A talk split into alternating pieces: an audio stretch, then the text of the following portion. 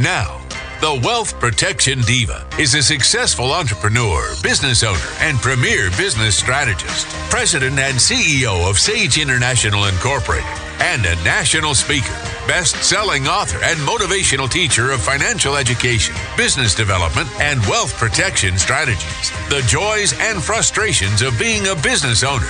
Her insights are motivating, her frankness inspiring. Here is Sherry Hill. Despite our best efforts to manage our time efficiently, and despite the many time saving devices designed to make life easier, our lives often seem filled to the brim. We cram our days with activities, thinking that each one of them is important and absolutely necessary. We schedule virtually every minute of every day. We say we want free time, but few of us can sit still even for a moment. For most people, our smartphones, wireless computing, the availability of auto ship so you don't have to constantly shop for the same products, same day or overnight delivery, and the endless streaming of information actually create more stress than they eliminate. We may save time by making a 10 minute call while driving in our car instead of waiting until we get home. But then, after dinner, you make another call losing the time we work so hard to save. Instead of accomplishing the same goals more quickly, we set higher goals, constantly pushing ourselves to do more and do it faster, thus getting further and further behind. Where is all the time that we saved? When do we get it back? When do we get to enjoy life? Isn't that allegedly why we are doing all these things? Unfortunately, the problem reaches far deeper than the misuse of time saving gadgets. The feeling of being rushed saturates our entire way of life. We measure our success in life by our level of efficiency and our ability to stay on top of it all. We measure the health of the economy in terms of increasing productivity. Parents seem to indoctrinate their children into this squeeze it all in mentality. Besides school, they're involved in soccer, swimming, music lessons, gymnastics, often all at the same time, back to back, hour to hour. This show is about helping you slow down to the speed of life so that perhaps your perception of the world will change. It will become healthier and easier.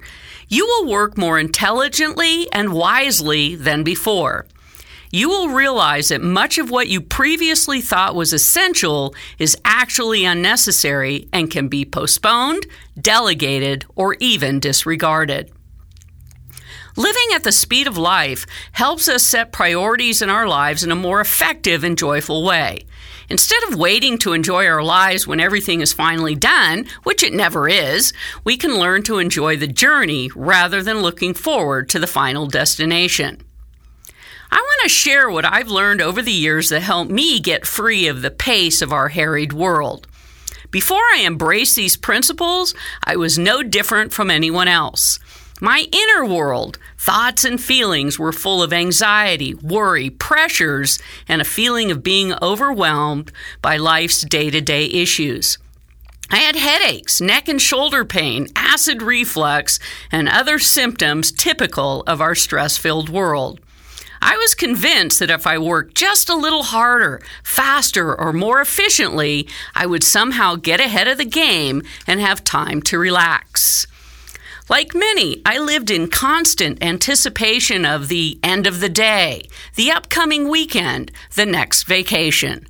Sometimes I would dream about quitting it all, buying a motorhome, and driving off into the sunset without a map. I fantasized about an illusory time of peace in the future that somehow never arrived. At some point, I realized that the world was not going to accommodate me by making fewer demands. So I learned that I could change my inner world, my feelings, stress level, and even the speed of my life by tapping into a way of thinking that makes life easier, simpler, and much more enjoyable. Today, I'm going to share several ideas, so perhaps you will begin to see the compelling logic of this message and the obvious truth of its principles for your life. Take your time to digest what I'm saying so you discover that never again does life have to become one big emergency. Slow down and enjoy.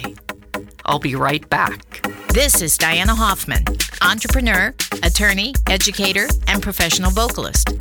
You are listening to the Sherry Hill Radio Show. When you're empowered, you are at your best. Empowered people listen to the Sherry Hill Radio Show. Thank you, Sherry. Why should you do business with Sage International Incorporated instead of filing a corporation or LLC on your own? Or worse, using one of those $99 plus state fee sites?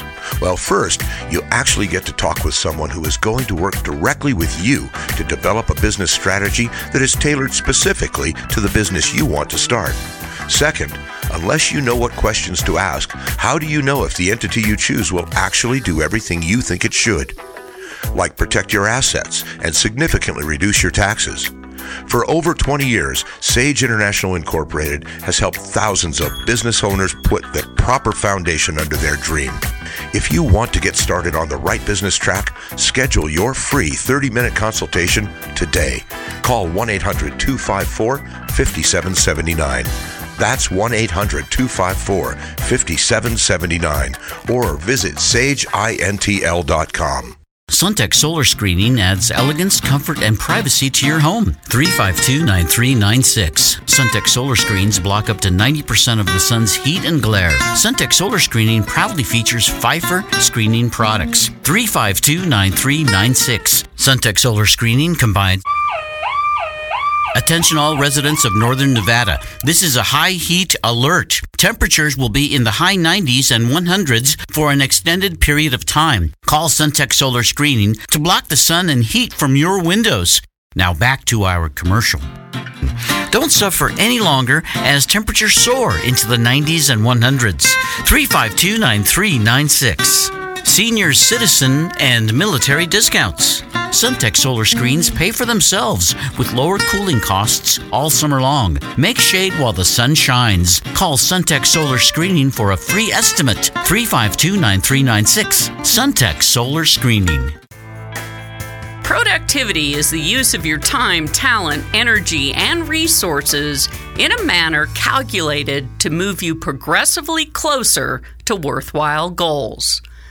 The clock never stops moving.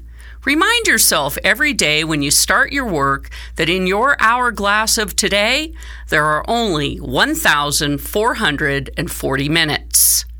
168 hours per week is your allotment to use your creative mind, talents, and physical hard work to manifest the business that supports the lifestyle you want. As an entrepreneur, you can replace everything except your time. You can make more money and get new customers, but you can't replace or replenish the time you waste. Millionaire maker Dan Kennedy says most people give more thought to protecting the crap stored in the garage than to protecting their time. This is sad, but true. Where is your integrity with yourself about what is important in your life? I believe one of the best things you can spend on your family is time. Lost time is never found again. Think about it. Time is your only true currency. You have to get real about who and what gets your time, talent, skills, resources, and life energy. But first, you have to think about how you're currently using your time currency for the five types of energy. The first is mental energy. It would be pretty awesome if we all had plenty of mental energy to stay motivated and disciplined all day long, to be highly productive and highly creative whenever we need it, and to always feel vibrant and optimistic about the future. Yet everyone experiences moments when we feel sluggish or perhaps hyperactive. Sometimes our brains feel like they're stuck in mud, while other times we can solve almost any problem we confront. Interestingly, these cycles of mental energy may occur within a 24 hour time period, our circadian rhythm. Some of us have our creative time or the time we perform best mentally in the morning, others in the evening. There is no right or wrong, simply different. Some people who work after midnight or in a mine shaft that has no natural light can experience a different circadian rhythm than those who work during the day and have exposure to natural sunlight. Sleep disorders, depression, and cognitive problems can result from altered sleep wake cycles. One of the best methods to increase mental energy is to increase blood flow to the brain through movement. This could include a brisk walk, aerobics, brain games, swimming, and of course, dancing. Getting some fresh air and drinking more water to remain hydrated can also rejuvenate a sluggish brain. It's a good idea to first identify what periods of the day your brain is alert and productive and when it's sluggish so you can avoid making major decisions or scheduling that particular time of day to get started on that new special project. Perhaps this is when you should build time in your life to take a break so you can recharge your batteries. And I don't mean a beachside holiday or an extended vacation. I'm talking about the simple stuff you love to do that nurtures your soul gardening, golfing, meditating, walking in nature, listening to music, that one activity, place, or treatment that helps you to relax, smile, and pirouette back into the routine of your life, sufficiently recharged and raring to go. The second type of energy is physical energy. Exercise is a great way to increase your energy level and fight off feelings of fatigue. Just a few minutes a day of exercise can really transform how you feel and how much energy you have to put toward getting through your day. This seems to be counterintuitive. Doesn't exercise wear you out and make you feel fatigued? Isn't the whole point of exercise to burn calories and burn off energy? How is it possible that something that wears you out physically leaves you feeling more energetic and less fatigued? In study after study, it has been confirmed that there is a direct link between a reduced risk of fatigue for people who were physically active compared to those who were inactive. Personally, I just started playing indoor soccer again after 11 years of not playing. Besides being fun and requiring lots of physical energy, I feel so much better after a game, even when we lose. Just running around again makes me feel young, and since the average age of the other team is in their 20s, I dare anyone to still be playing when they're my age, 56. The third type of energy we have to use in our time currency of today is emotional. Emotional energy has a specific feel. It's a sense of being up, happy, forward looking, resilient, feeling young, feeling open, feeling your juices flow, being in touch with the loving, creative, generous, hopeful parts of yourself. People who have emotional energy give to the people they love, rise to difficult occasions, and are able to make decisions to change the parts of their life that aren't working for them. Emotional energy means you can ride out any storm, and your core of grace, happiness, and strength won't be touched. Our emotional energy is potentially unlimited and can actually increase the more you learn what works best for you, unlike physical energy, which runs down as we get older. When you increase your emotional energy, it's amazing how your dreams become realities, and that's because obstacles lose the power to stop you. It's one thing to be able to get through the day, it's another thing to feel eager to go through your day and feel fulfilled at the end of the day. That difference is emotional energy. It's part of our nature to be full of emotional energy. But think of what happens to us as we live our lives. Life is full of times when you can feel as though you are overwhelmed with negative feelings. Life events, people, relationships, disappointments, frustrations, and anxieties can all build up and lead to feeling dragged down by negativity. However, there are ways to shake off negative energy that you can use in the moment, activities that can help lift your spirits, and long term changes that can lead to less negativity in your life. In your hourglass of today, think about all the ways you're wasting your emotional energy and replace it with love and acceptance of yourself, no matter what. You can't contract your energy or dim your light for others or out of fear or for any other reason. And please don't beat yourself up for not being perfect. Just be who you really are. The fourth type is spiritual energy, which is invoked by any true spiritual or humanitarian motive. Anyone who is following their higher aspirations, who is being of genuine service to others, who is connecting with their highest self and unraveling the mystery of their life's purpose, is invoking this energy to some extent. One of the best ways I know to lift our spiritual energy is to laugh, which is one of the greatest of gifts given to us. When you laugh, I mean really laugh, you heal, purify, and release blocks that enable you to tap into your powerful higher self's energy. The last type of energy is financial. Today, in the wealthiest country in the world, our society is permeated with symptoms of fear and anxiety about money. These feelings affect both the rich and poor and bind us together more than we realize. Although the symptoms are different for each person, almost everyone suffers from some form of money related stress. Money is a tool meant to transform your life in more meaningful ways. Yet money seems to possess an energy and life of its own. It contains a duality similar to that present in our own nature. It is both spiritual and material, creative and destructive, loving and cruel. It can help us fulfill our greatest dreams or cause us to be defeated by our worst nightmares. We have given money such power that it permeates every part of our existence. It is more than a means of exchange. It has become our other life. And all too often, it is the life we pay the greatest attention and tribute to at the expense of experiencing the richness that lies within our unexplored potential. How did money become so powerful when, in fact, it consists of pieces of paper that only have value to the extent that we believe they do? We have not understood that money, quite literally, is worth nothing without our belief in it. We created it, we gave it value. We made it powerful. And then, as the money game grew, these pieces of paper became our greatest resource. A resource so valuable that many people unconsciously worship money above all else.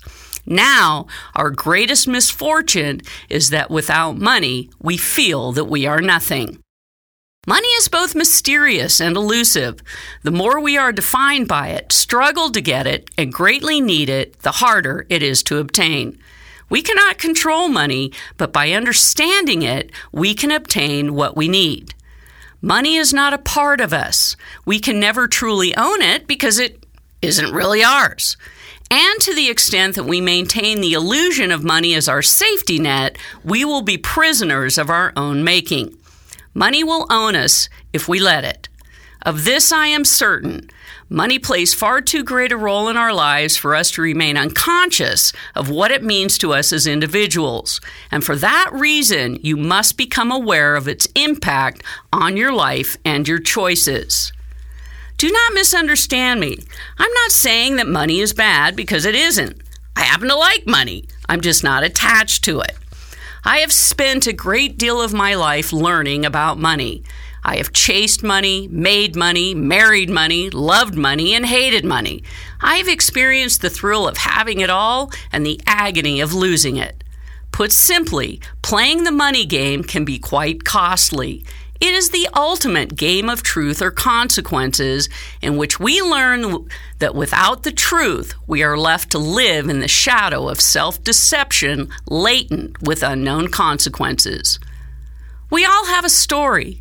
Whatever your personal history with money is, your story must be told so that you can witness it objectively, consciously, and discover your relationship, which has manifested certain beliefs and behaviors in your relationship with money.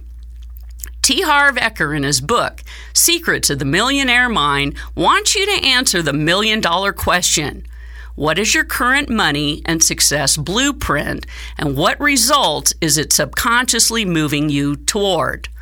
Are you set for success, mediocrity, or financial failure? Are you programmed for struggle or for ease around money? Are you set for working hard for your money or working in balance? Are you conditioned for having a consistent income or an inconsistent income? You know the scoop. First you have it, then you don't. Then you have it, then you don't. Are you set for having a high income, a moderate income, or a low income? Are you programmed for saving money or for spending money? Are you programmed for managing your money well or mismanaging it? The best way to tell what your money blueprint is set for is to look at your results. Look at your bank account. Look at your income. Look at your net worth. Look at your success with investments. Look at your business success. Look at whether you're a spender or a saver. Look at whether you manage money well. Look at how consistent or inconsistent you are. Look at how hard you work for your money. Look at your relationships that involve money. Is money a struggle or does it come easily to you? Do you own a business or do you have a job? Do you stick with one business or job for a long time or do you jump around a lot? The only way to change your level of financial success permanently is to reset your money blueprint. Sure, you can try anything and everything else you want. You can develop your knowledge in business and marketing and sales and negotiations and in management. You can become an expert in real estate or the stock market. All of these are tremendous tools. But in the end, without an inner toolbox that is big enough and strong enough for you to create and hold onto large amounts of money, all the tools in the world will be useless to you. Your income can grow only to the extent that you do. Fortunately or unfortunately, your personal money and success blueprint will tend to stay with you for the rest of your life unless you identify and change it. In the next segment, related to productivity, I'm going to talk about the myth of multitasking, which is not a reality. In fact, this myth has everything to do with why we're actually less productive. This is Tim Nelson, certified public accountant at Evans Nelson and Company CPAs. Tune in to the Sherry Hill Show right here on 99.1 FM Talk Radio. Sherry Hill is the wealth protection diva. Sage advice is the best advice, and that's what you get when you listen to the Sherry Hill radio show. Sherry Hill is important to me because she's an out of the box thinker. Thank you, Sherry. So, you're thinking about buying investment real estate. Getting the right mortgage is a critical part of your decision. This is Lou Carr, branch manager of Summit Funding in Sparks, Nevada. With today's extremely affordable mortgage interest rates, you have the opportunity to step into what could be the best investment purchase you'll ever make.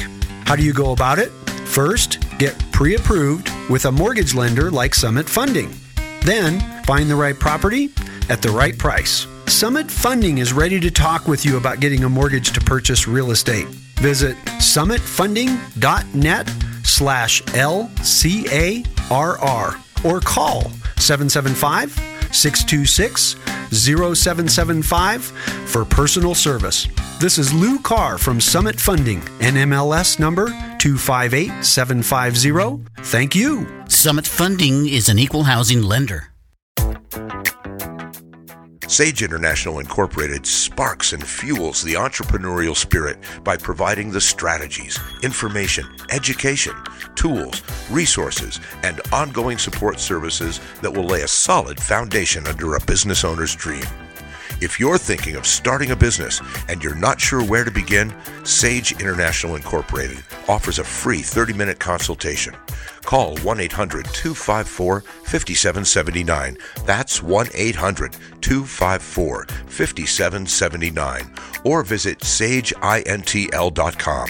If you have comments about today's show or any questions, please email Sherry at sherryhillshow.com.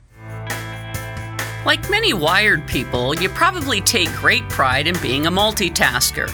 You talk on your mobile phone, send email, check the stock market online, and perhaps even read a letter and jot down notes for an upcoming meeting all at the same time, or so you think. Why do you multitask? Well, how else can you accomplish everything you need to get done and still have time for a life? You believe you are the epitome of productivity and efficiency, getting so much done all at once. There's one problem with this scenario. There is no such thing as multitasking, at least not the way you may think of it. The fact is that multitasking, as most people understand it, is a myth that has been promulgated by the technological industrial complex to make overly scheduled and stressed out people feel productive and efficient. Multitasking involves engaging in two tasks simultaneously, but here's the catch it's only possible if two conditions are met. One, at least one of the tasks is so well learned as to be automatic, meaning no focus or thought is necessary to engage in the task, for example, walking or eating. And two, they involve different types of brain processing. For example, you can read effectively while listening to classical music because reading comprehension and processing instrumental music engage different parts of the brain. However, your ability to retain information while reading and listening to music with lyrics declines significantly because both tasks activate the language center of the brain. What does this mean for all of you self proclaimed multitaskers out there? Well, I'm sorry to burst your bubble, but it means that what you do isn't really multitasking. Despite appearances, you simply can't talk on the phone, read email, send an instant message, and watch YouTube videos all at the same time. In fact, when you think you're cruising along the information highway, you're actually stepping on the gas, then hitting the brakes over and over.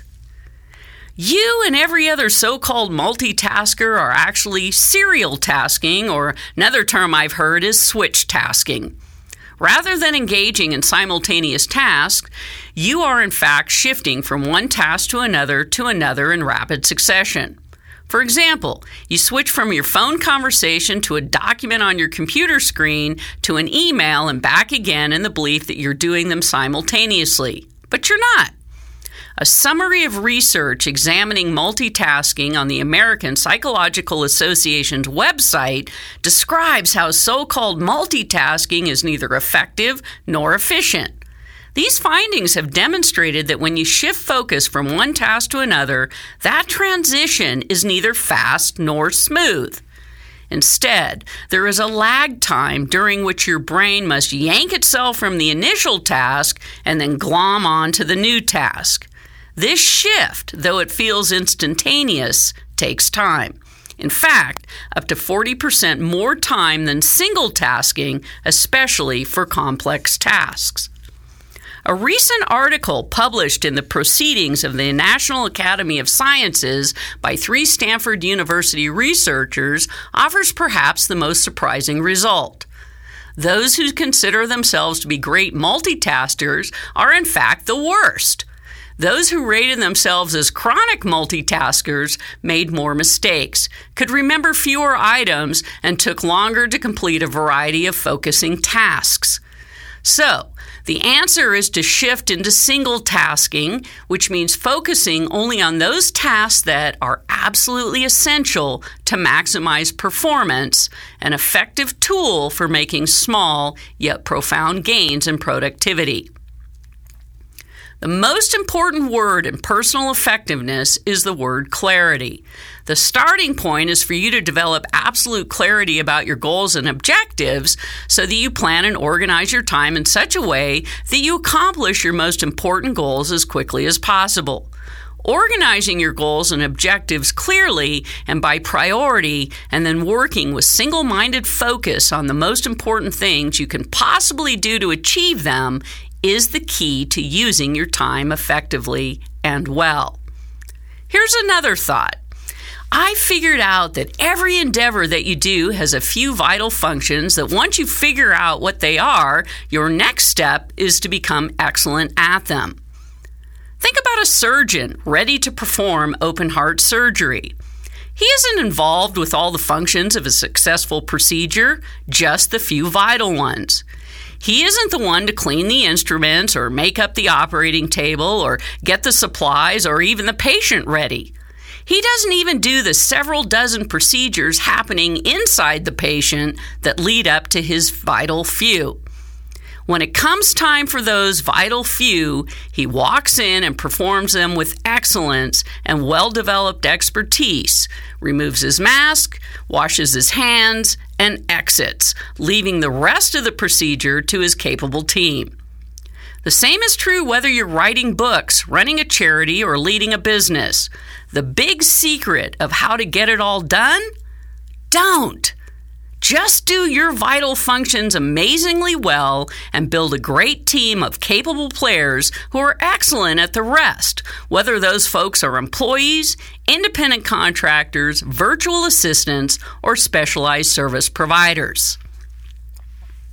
In any business, you quickly discover that there are thousands of things you can get caught up doing, things that feel productive but are really just a convenient distraction from doing real work, what I call your high payoff activities, those activities that put you on the fastest path to cash.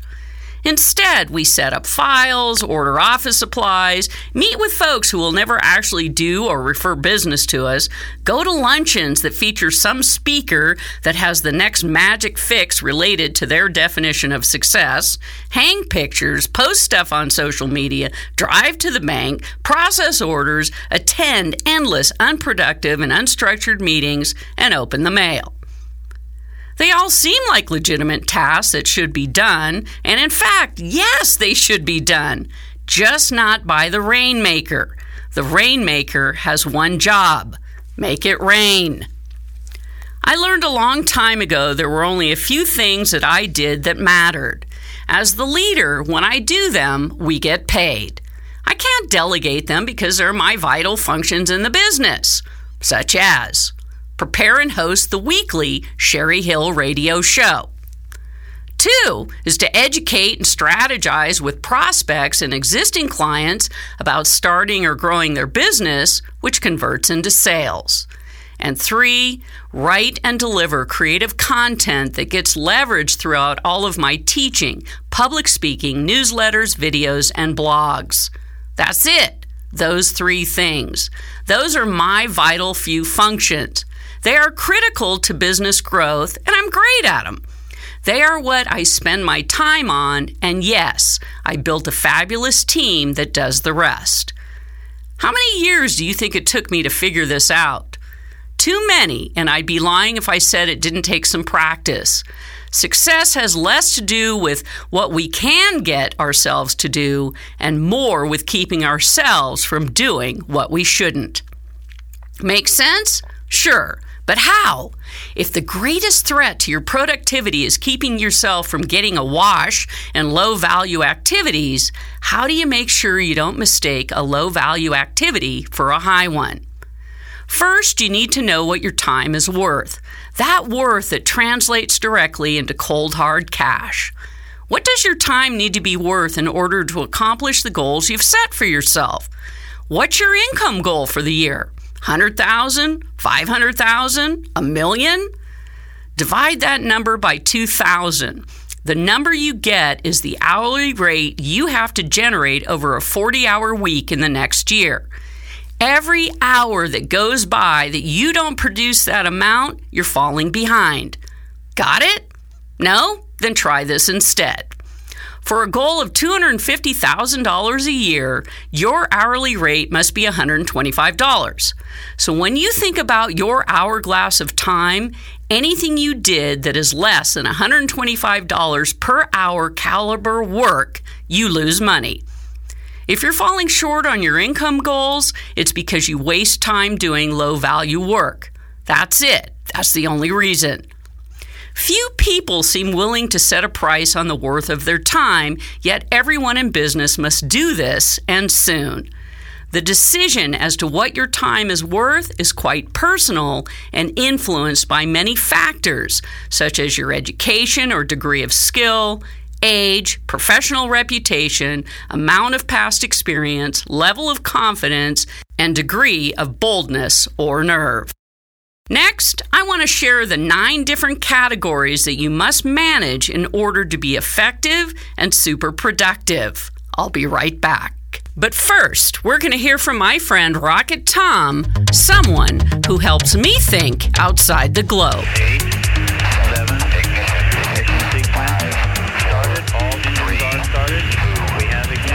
Although the common meaning of words evolve with time, they tend to define the values of society at any given moment.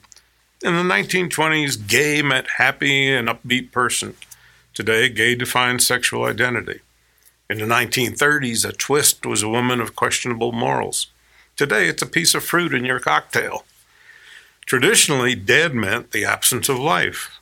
Now I understand it's taking on the meaning of a very successful concert performer.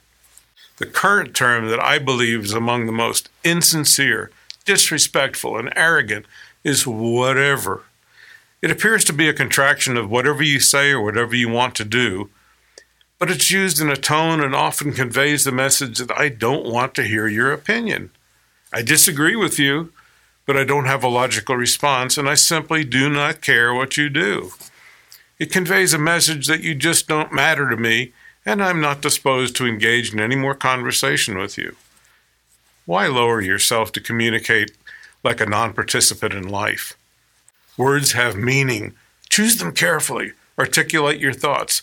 Convey your genuineness through the tone and words you use. Solicit feedback from those with whom you are communicating. Create understanding rather than confusion. Unless you have little self respect, avoid terms like whatever that brand you as a thoughtless and detached individual. Catch my drift?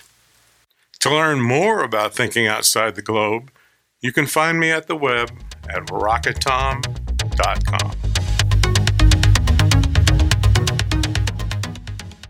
This is Dr. Travis Adlington, optometrist at Adlington Eye Center. You are listening to The Cheri Hill Show.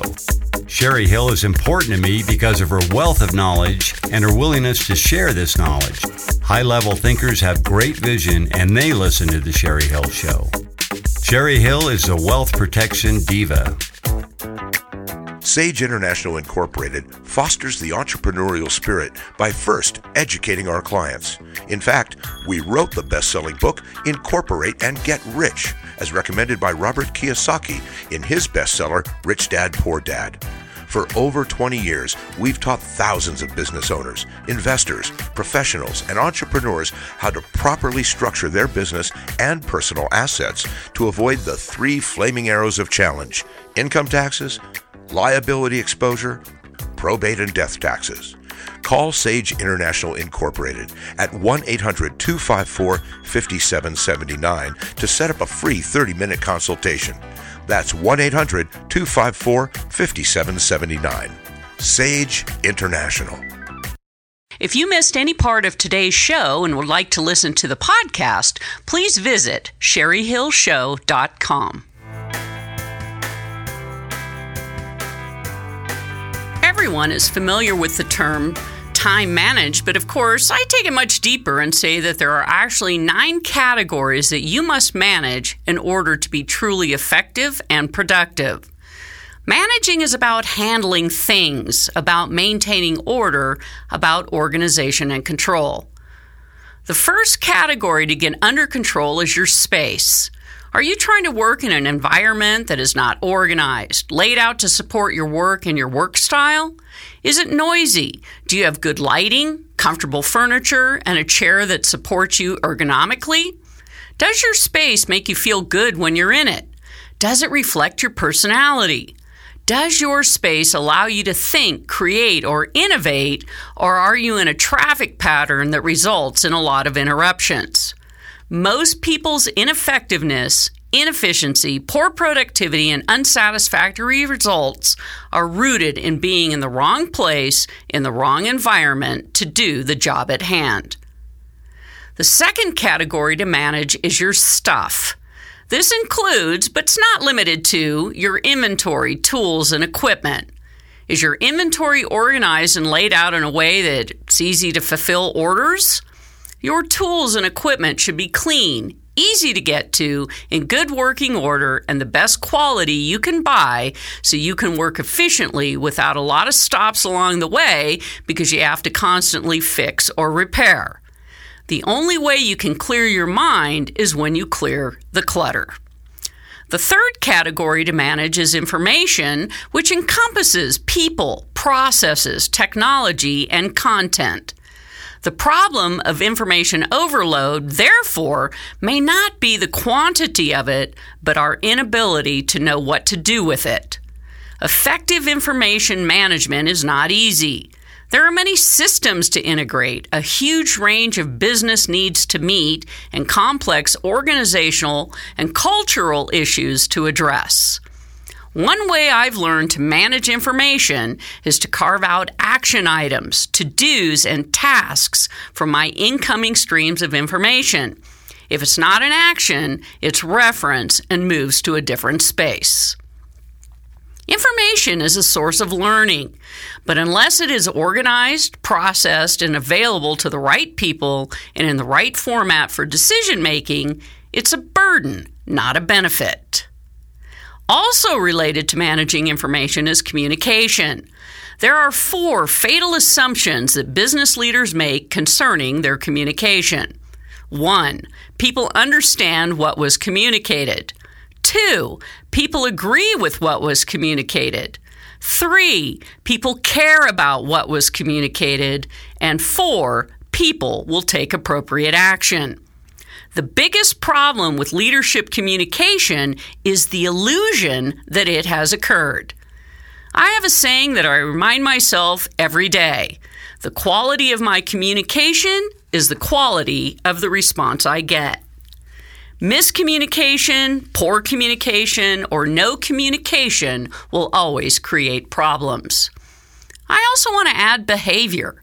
Behavior is what people do, and much of it is conveyed via verbal or nonverbal communication. Examples of nonverbal behaviors are the salesperson who fails to greet a customer, a fellow worker who shows up late, a repair person who leaves a mess, all communicate something.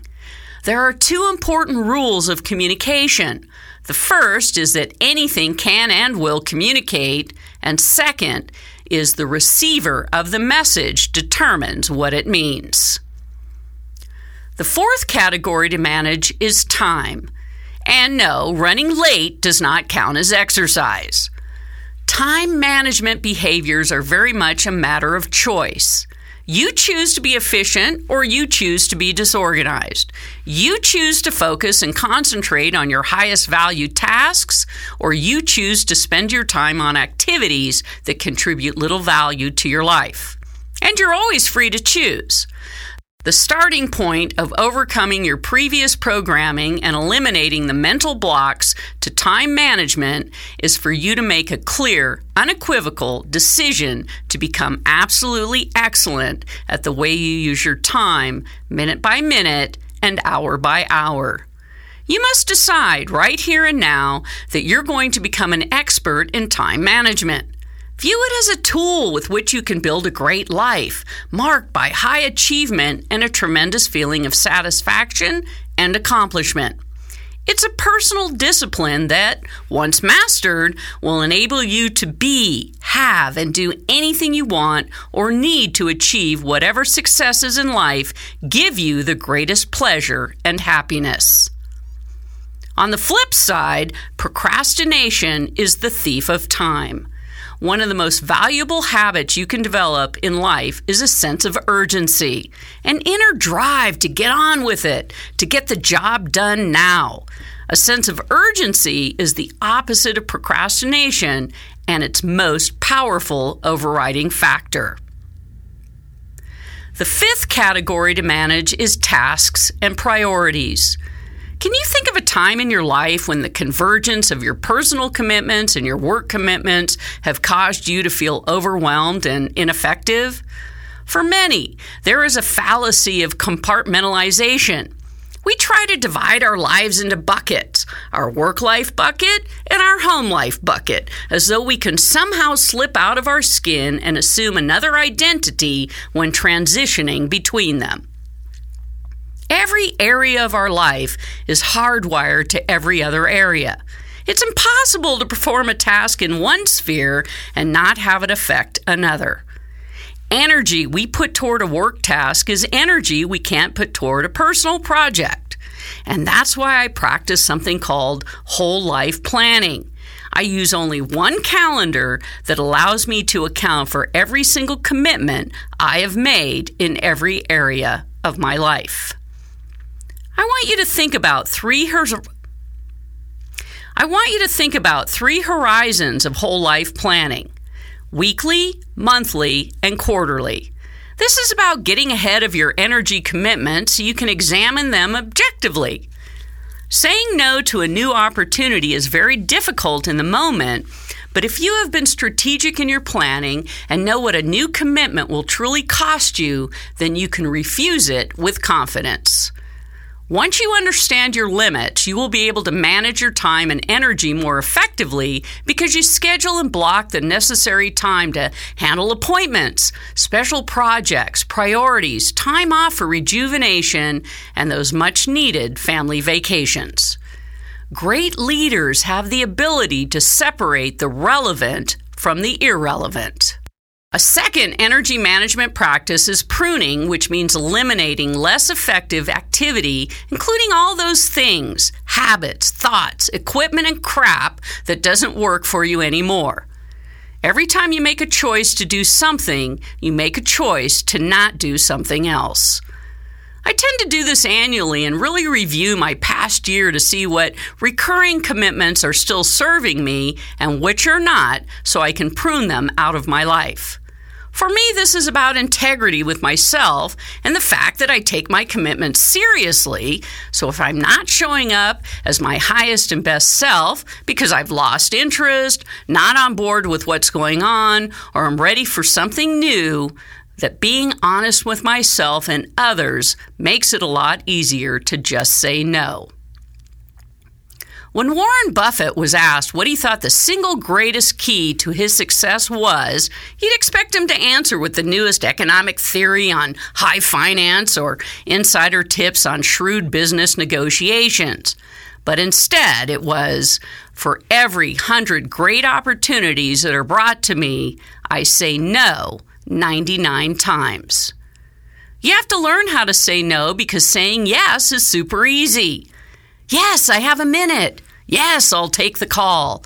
Yes, I'll take on that project. Yes, I'll come out for happy hour. Yes, I'll join that networking group. Yes, I'll have dessert too. There's no resistance in yes. There's no struggle or conflict. No one's feelings are at stake when you say yes. However, saying no is much harder. Yet that simple word is exactly how you stay focused on what matters most. The sixth category to manage is technology. Bottom line, is it serving you or hindering you? With the explosion of gadgets, apps, and smart technology, it seems to me at times overwhelming and somewhat concerning that our world is becoming so dependent on technology. And then let's add the fact that information is constantly streaming at us, some positive and certainly a lot of negative, which is accessible now from my wrist. If your choice of technology improves your ability to produce and utilize better data that enhances your decision making capabilities, along with automating internal processes that result in vastly improved productivity, then yes, of course you're going to use it. But if it costs a lot of time and resources to figure out, implement, and then becomes obsolete before you've had time to master it, or you find you can't function if your battery dies, then it's time to just step back and evaluate what works and what doesn't and eliminate the unnecessary or what complicates instead of simplifies your life. The seventh category to manage is people and their unrestricted access to you, your employees, business associates, vendors, clients, family, and friends. Do they call, drop by, or text you at inopportune times or inappropriate places without advance notice or without time to think? You end up rushing through conversations. You agree to things you shouldn't and wouldn't if you gave the matter appropriate thought. Instant or quick is not the same as productive.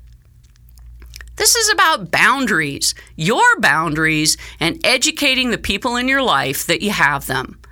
This also means giving them the assurance that when you are with them, whether in person or on the phone, that you are ready and prepared to be in that moment, giving them the undivided attention they deserve and not stressed out because you're fighting so many other distractions. The eighth category to manage is money. Cash management is knowing precisely what your cash balance is at any given point in time, both personally and professionally.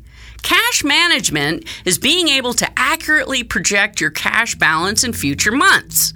Freeing yourself from worry comes from knowing what your current cash balance is today and what to expect it to be in the future. You must be aware of both so you can focus on your strategic priorities. If you're able to determine what these two cash numbers are, you can adequately plan for the future. If the cash position is unfavorable, then you can develop a plan to solve the problem. The time to deal with a cash shortage is not when it is occurring. This approach can prove disastrous to your life and business. Cash flow problems don't just happen. If you start by using the financial tools available, like QuickBooks, along with tapping into the experts who love to do bookkeeping and taxes, this eliminates GIGO, the garbage in, garbage out method of accounting. A budget, and there are many types to choose from, can be one of the most powerful planning tools you have as long as you use it. For business, it comes down to what you need to know. Measure every day in your business to know if you're on track to generate enough income to pay your bills and yourself, or if you need to make adjustments right away to increase cash flow, reduce costs or inventory before it becomes too late, and then you end up actually paying more because you've lost early payment discounts, getting hit with late fees, and NSF bank charges, and the like. The ninth and final category that you have to manage is yourself. As you develop your philosophy of time management, continually remind yourself that you cannot manage time. You can only manage yourself. Time management is life management. Time management requires self control, self mastery, and self discipline. This also translates into wellness, which you alone make the single most powerful contribution to your health and well being each day. The realization that everything you do, think, feel, and believe has an effect on your state of well being. Remind yourself of the exorbitant price you pay for negativity, worry, stress in terms of your health. Instead, fill your mind with thoughts of peace, courage, health, and hope. You know, there's no hopeless situations in life, there are only people who have grown hopeless about them. Money is a result, wealth is a result, health is a result, illness is a result, your weight is a result. We live in a world of cause and effect. So rest before you get tired. Learn to relax at work and at home. Be rather than do. The single overriding objective in wellness is creating constant personal renewal, nourishing your soul, where we recognize and act on the truth that each day is a miraculous gift and our job is to untie the ribbons. The Cheri Hill Show values the role we play in supporting the economic engine driving this country. Small business, the backbone of America. Send her a message on Facebook.com slash Cheri Hill Show and tune in next week, same time, same station for The Cheri Hill Show. Hi, this is Peter Padilla, your host at Nevada Real Estate Radio. Our radio show has been on the air for 11 years, and you can listen to all of the podcasts at NevadaRealEstateRadio.com. When you listen to the expert guests that come to talk with us, you'll be better informed, wiser, and ready to go when you want to pull the trigger on a real estate transaction. Buying or selling, it doesn't matter. You need the advice from NevadaRealEstateRadio.com. Suntech solar screens block up to 90% of the sun's heat and glare. Suntech solar screening proudly features Phifer screening products. Make shade while the sun shines. Suntech solar screening 352 9396. Suntech solar screening.